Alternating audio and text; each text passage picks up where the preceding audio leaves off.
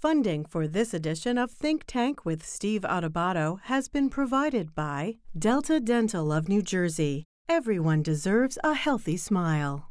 The Turrell Fund, supporting Reimagine Childcare. RWJ Barnabas Health. The Northward Center. The Port Authority of New York and New Jersey, moving the region through air, land, rail, and sea. Choose New Jersey the Healthcare Foundation of New Jersey, Community Food Bank of New Jersey, and by Prudential Financial. Promotional support provided by CIANJ and Commerce Magazine, and by NJ.com, keeping communities informed and connected.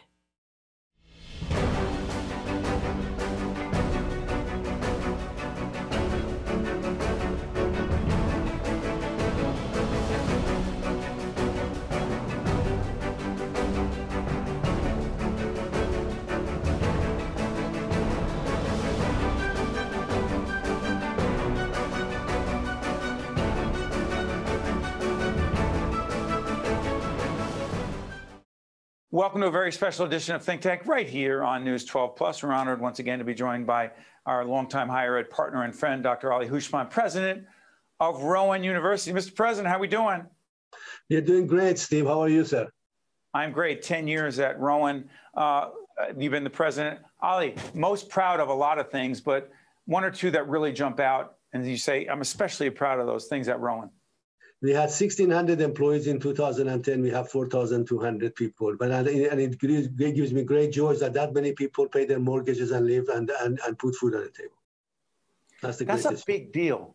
Ali, that's, that's a, what's that feel like to know with all the challenges, COVID, I'm not even going to say post COVID. We're taping this in May uh, mm-hmm. 2022. I don't know what post COVID means. All the challenges, all the struggles. That's very rewarding to know that you are employing people and impacting their families and quality of lives. Go ahead. It is the greatest feeling because to me, Steve, a good life, a person who can say I had a good life would be a person who impacts another person's life for the better. And if we can do it for so many people, it's the greatest joy. And I really truly believe that. And for me, it's a gift because I received the gift of becoming the citizen of this great country. And I love this country with my all my heart. And, and I really wanted to do something to constantly remind people that look immigrants can really be helpful can be a good citizen can really acclimate and become part of you. They're not here to change you. They are here to be changed. They're here to become better. And and really so that to me this this this is the motivation. This is what i do. I don't do it for me. I really don't care any any naming opportunities any awards or any rewards none of that. But the very fact that i can feel that i'm paying back for what i've received which is absolutely priceless is, is a good feeling. Uh, well said, Dr. Ali Houshmand, the president of Rowan University. This is a think tank right here on News 12 Plus. Dr. Houshmand and the team at Rowan have been longtime higher ed partners of ours, and they're doing really important things there. Ali, all the best, and, and another however many years you choose to be there. Thank you, my friend. Thank you, sir. Bye-bye. You got it. I'm Steve Adubato. This is Think Tank. Here it is. Hi, I'm Steve Adubato. We kick off this program with our longtime friend and higher ed partner, Dr. Ali Houshmand, president of Rowan University. Good to see you, Mr. President. Good to see you as well, sir. Glad to be with you. Absolutely. Is it not a fact that you are celebrating, as we speak, 10 years as president? Yes, sir. Does it seem longer or shorter? Oh, oh, it's a long, long, and 10 years. It's, I was going to say it's long, long, 100 years. Then I realized that it's no, 110 years. Yeah, it is. Uh, and, you know, Steve, being a college president, especially now, because, you know, you are basically the protector, of the most precious assets that people can have, their children. And that's an enormous responsibility. And, and if anything happens to any one of them, of course, is of monumental concern. You think that you have failed. And so being in this position and worrying about that, worrying about budget, worrying about you know people showing up to work, uh, remote work, you know all sorts of issues that we deal with on a daily basis. Uh, you know those are the challenges, and it makes us strong, but sometimes exhausted. You know, one of the things, Ali, and, and I, I, mentioned you are one of our higher ed Rowan is one of our higher ed partners, excuse me. One of the things that I'm struck by is, is I, I, was teasing you about this in a good way before we got on the air. Always something new going on, particularly around partnerships, collaboration. Uh, question There's a federal workforce training grant that has come to Rowan. What is it and why is it so important? It is very important because what has happened, Steve, forever, for recent, I would say the past 30 years or so in this country, every single individual have assumed that in order to be successful, you have to go and get a four-year college degree rather than getting a dignified, well-paying job that can sustain you. And as a result, you know, we have got this massive $19 million undergraduates, 11 of whom are, you know, on campuses and everybody wants to get a baccalaureate degree. And when you go to places like county colleges where you you train electricians and plumbers and hvacs and electricians and all these trades and other crafts that the country desperately needs we don't do that because people look down at those things. And i think the role of the higher education including senior universities including research universities should be the following how, what is my responsibility towards the economy of my country and my, my, my state? And I need to do my very best to be an asset there because my sole responsibility is to tra- train the future of America. If that is my job, then I have to make sure that who I train fits what the needs are. And I think we need to start really thinking that way. Come down from that ivory tower. There's nothing wrong with Rowan to do a PhD in molecular biology and have a medic- medical schools and at the same time work in trades. Nothing wrong. It doesn't insult me. And I think we should get to that attitude. It's so interesting you talk about this because there, there are a lot of people who question, and we did an interview with Gary uh, Vaynerchuk, who is uh, an entrepreneur, and people talk a lot about him. And he's been a great guest for of ours, and he has questioned it. Now, I'm a big advocate of higher education. I've been part of that world. Our, our son's about to go to college as we speak. We have another son in college. Uh, but the reason I say that is uh, Gary Vee, as he's called, was questioning the value. And I'm not going to get into a philosophical debate about the value of, of college education. But what you're talking about is changing what that education has been historically, and also along those lines, environmental initiatives that you and the university have been involved in. That is more tied not just to the environment and sustainability, but the jobs the, and the, the marketplace future, of tomorrow. Talk about it, Dr. Houshmand. Yes, exactly. Look at look at the future. If, to me, the future of the economy of the world circles around having enough water, having enough energy packaged in the smallest package as possible, and having a reliable healthcare for people to, to function. These are the areas that are going to be growing, and all of them are directly, and the other one, of course, is food production. All of them directly or indirectly impacting the, the environment. And we need to use technology to produce these things in such a way that does not deplete the environment further than it has done. Because as, as a citizen, by myself, I cannot believe anybody who thinks that environmental issues and concerns are hoax. I just, it's hard for me to believe. But that. you hear it, Dr. Houshmand. How do you deal with that when you hear it? Well, you have to do, you have to show example and try keep on educating and debating in a very civilized and a very nice manner to really convince through example what, what, the, what the situation is. And I think part of it is because, you know, sometimes people tend to get the news, news from certain sources rather than from, from all the sources. I myself really watch everything. I have no problem watching CNN versus Fox versus this and, and, and reading various newspaper. I learn PBS, from PBS is your favorite. You've told me this personally. Yes, yes it is. For radio, Just want to cl- yes. Yes. I'm sorry, a shameless plug for public broadcasting. I'm sorry. Pick up your point, Ali. So what I'm saying is that I think we need to we need to start looking at these kind of issues a lot more and look at the, the areas of environmental concern uh, through through the new degree programs that we produce. Right now, for example, Rowan University is very involved in modern agriculture and food production. As part of the uh, sustainability, we are actually hiring a professor in that area. We have just already hired a farmer we have, I actually am a farmer. I grow about two acres of land where I grow peppers as well as food. And I box these things and we deliver it to a community, to neighborhood for free over the summer. Last year, we did 11,000 pounds. This year, it's going to be significantly more. But through that, I hire students. I teach them what it takes to grow food so that they can literally see it from seed to, to eat. And when they see this kind of thing and they try to understand what it takes to grow a pound of tomato, and what are the better and more creative way for them to start researching to find a better way so that less water can be used, less, less energy can be used, and produce better yield and more nutrition. These are the kind of things that we need to teach our future generation. Ali, let me ask you something. When you talk to your colleagues, other university and college presidents, and you talk the way you're speaking right now about mm-hmm. the need to evolve, adapt, pivot, innovate, et cetera, et cetera. Not just with rhetoric, but in, in reality, you're doing that. Mm-hmm. Do you, are, are they mostly supportive or are they like, what's up with this guy? Well, they're, they're mixed up both. They're, I mean, I have heard a lot of what's up, what's up with this guy.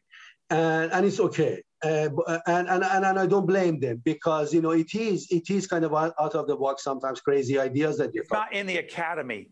Exactly. Exactly. It's not in the academy. But but I've got many of my colleagues who really are thinking the same kind of issues. They are they are uh, they are very creative. They they worry about this thing. They spend their lives doing this thing, and as a result, they also consider these issues. What are the challenges? Because they see this happening in front of us. and you got to stay relevant. We have to. We have no choice. If in today's world, if you don't stay relevant, you just go away. It's the same thing true for us in broadcasting and public broadcasting. Exactly, exactly. Can I get this real quick? The Sweeney Center for Public Policy, 30 seconds, please.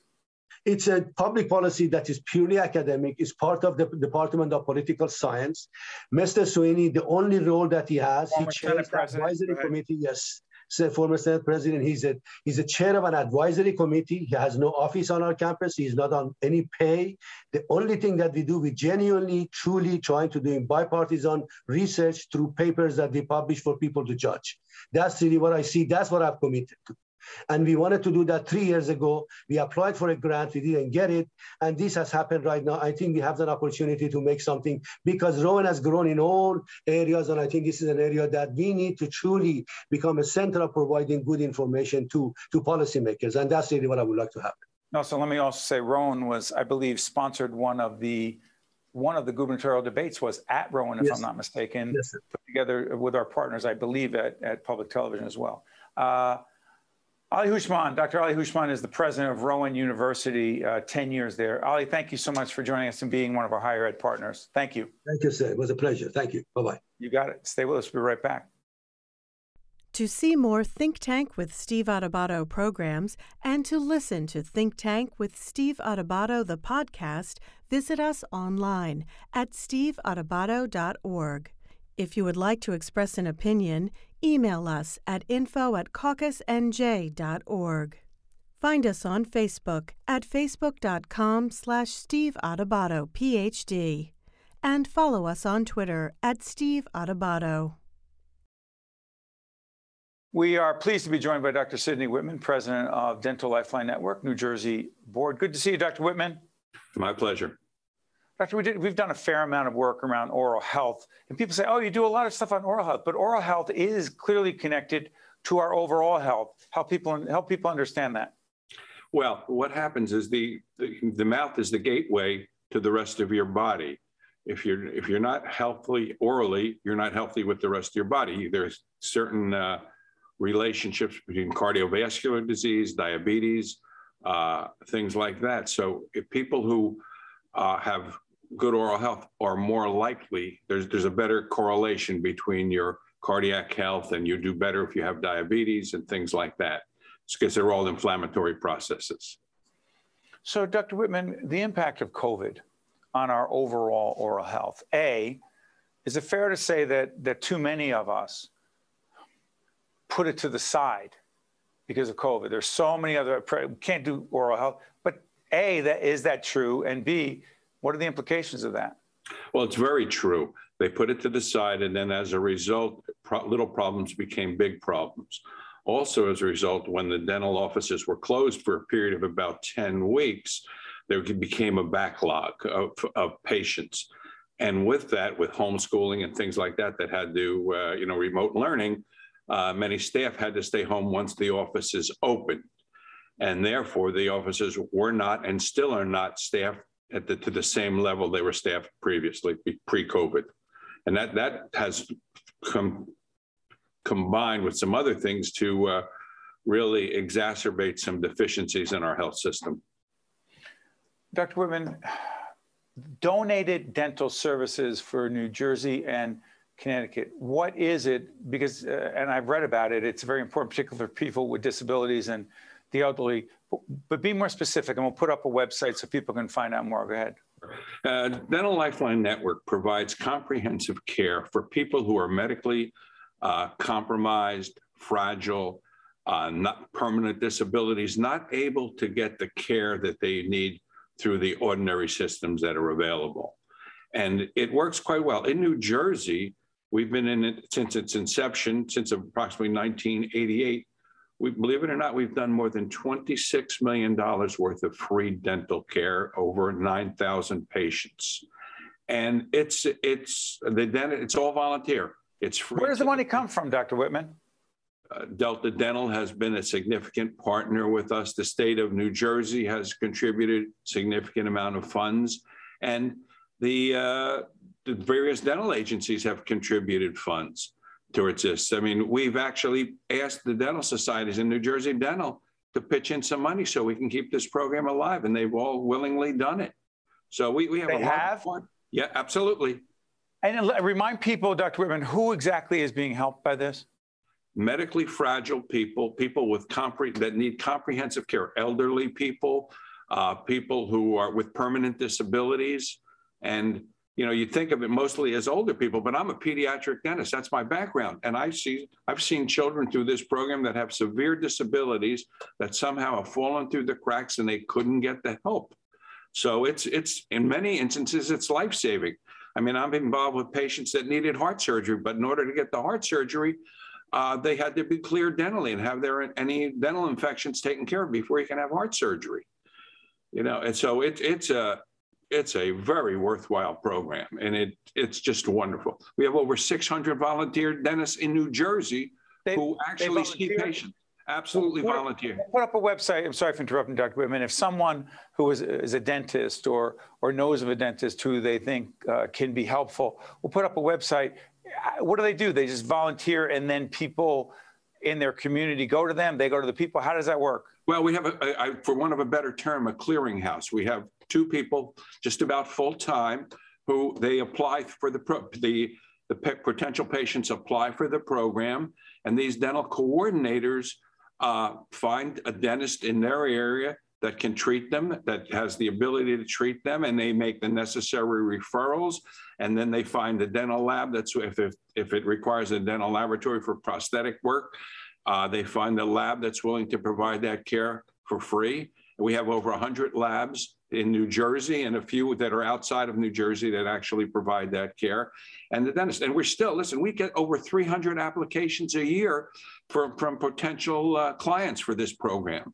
So there's a there's a there is a waiting list uh, because it takes a while to coordinate everything. Sure. But but we're we're we're doing a pretty good job. I will say that. And this is a national organization. We're the the New Jersey component. Before I let you go, Doctor, uh, and you're reminding me every time I do a, a, program on or a segment on oral health, it reminds me that I'm scheduled for a checkup and a cleaning. Right? It, it does. It really does. But to that end, people's fear not all of us, some of us, many of us have a fear of dentists, of going to the dentist. How are we doing on that? We're doing I know I only have than... about 30 seconds left, but okay. how are we doing on that? Uh, okay, we're doing better than we were. I'll, I will tell you that certainly COVID put some fear in people, but we know that that those fear, you're safer in a dental office than you are out in the public for all practical purposes. We have a better record in the dental offices than you do in your supermarket. But uh, we start, as a pediatric dentist, we start our patients no later than age one. And we, we take that fear away from them. That's what it is. We do prevention and, and programming in such a way that it makes it fun to go to the dentist. There he is. He's Dr. Sidney Whitman, president of, of Dental Lifeline Network, New Jersey board. Good to see you, Dr. Whitman. Thanks so much. My pleasure. Thanks. Stay with us. We'll be right back. To see more Think Tank with Steve Adubato programs and to listen to Think Tank with Steve Adubato, the podcast, visit us online at steveadubato.org. If you would like to express an opinion, email us at info at caucusnj.org. Find us on Facebook at facebook.com slash Steve Adubato, PhD, and follow us on Twitter at Steve Adubato. We're pleased to be joined by Peter Rosario, who is president and CEO of a great organization in Brick City, Newark, New Jersey. It is La Casa de Don Pedro. You'll see the website up. Peter, good to see you, my friend. Great seeing you again, Steve. Thank you so much for having us. You got it. While the website is up, tell everyone what La Casa is and why it's so significant, particularly for citizens in and around the city of Newark. La Casa is uh, essentially the largest Latinx led agency in the state of New Jersey started as a place-based CDC in the lower Broadway neighborhood when uh, we had a bunch of uh, childcare moms join with a community activist named Ramon Rivera. Um, found the agency in the in, in, the wake of the riots and turbulent times. Rebellion uh, of 1967, and as a very young kid in Newark, I remember Ramon and the work that he did. So good, I'm sorry. Yes, yeah. So exactly, and, and, and essentially, basically fighting for the rights of a Latinx population then, and obviously with our Black brothers and sisters fighting to make Newark the best place to live, and and and that led to us being a multifaceted. Uh, you know, one thing I would always say there isn't there isn't a solution that that we don't like to take on, right? So we do AIDS work, we do weatherization, we do early childhood education, we do after school enrichment program, we do mental health services, workforce development, welfare to work, those kinds of things. And along those lines, uh, Peter, you know that we're doing a series, uh, an ongoing series for several years called Reimagine Childcare. And La Casa yes. has been very involved um, in the childcare situation and the crisis, if you will, of affordable, accessible childcare. As we put up the Reimagine childcare website. Let me ask you the impact of COVID on affordable, accessible, quality childcare. Peter Rosario, go ahead. In a word, devastating. I, I think it's it's it, it can't be understated. We have a crisis in our state, and it's going to take a whole of government and philanthropy and the social sector, educational sector to rebuild it. Uh, you know, we're we're lucky I hate to say lucky that we're back up to 80% of enrollment and we're probably one of the better ones in the city and in the state. And I think it's it's an ongoing situation. Um, wraparound services need to be reinstated and fully funded to make sure that parents have a full workday, not the school day. We know that for our youngest parents, three o'clock is just not enough. So I think, uh, it, you know, and I would say this: every if you see a child care worker, you should thank them. If you have a child care worker, I've done this work for 25 years. Did it in the heart of 9/11 in Flushing, Queens, when when when when things were, were were bad there. But this is the worst year that child care professionals have had throughout the state in terms of dealing with the issues with our youngest learners, in terms of equity, in terms of mental health, in terms of physical health and well-being. So I think we really you know, I, I know we always say thank a firefighter, thank a nurse. Like I think we got to put child care thank workers. A child care worker, professional. Right, thank a child care yeah. worker. Hey, Peter, try this. Um, we've talked a lot about, uh, we're well over two years into this pandemic in the spring and going to the summer of 2022. So I'm curious, La Casa has been very involved in promoting, advocating vaccines. What kind of progress have we made, A, particularly in, in, in uh, communities of color?